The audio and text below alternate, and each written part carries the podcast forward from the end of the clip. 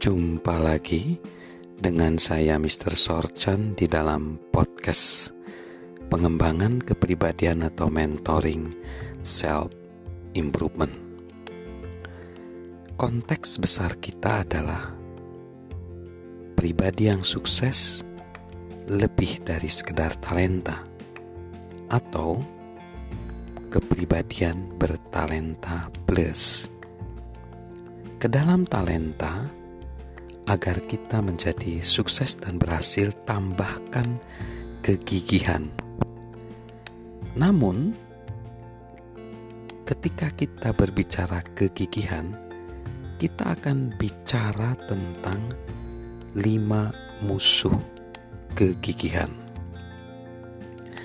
Ilmuwan Louis Pasteur dari Prancis berkata, "Perkenankan saya membagikan rahasia yang mengarahkan saya ke tujuan saya.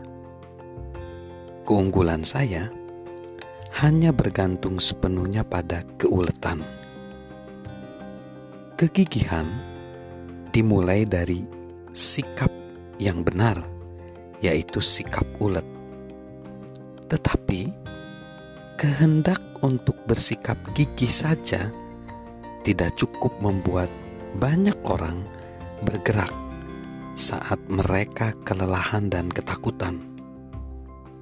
Kegigihan adalah sifat yang dapat diolah, dan langkah pertama untuk mengembangkan kegigihan adalah menghilangkan lima musuh bebuyutan dari kegigihan. Musuh yang pertama adalah gaya hidup mudah menyerah. Seorang bocah telah dijanjikan menerima es krim cone jika ia bersikap baik ketika menemani kakeknya mengantar barang. Kian lama mereka berdua pergi, kian sulit bocah itu untuk bersikap baik. Berapa lama lagi perjalanan ini, kek? Tanya si bocah. Tidak lama lagi jawab kakeknya. Kita harus menuju satu tempat lagi sebelum membeli es krim. Aku tidak tahu apakah aku bisa bertahan kakek, jawab si bocah. Aku bisa bersikap baik, tetapi aku tidak bisa bersikap baik dalam jangka waktu lama.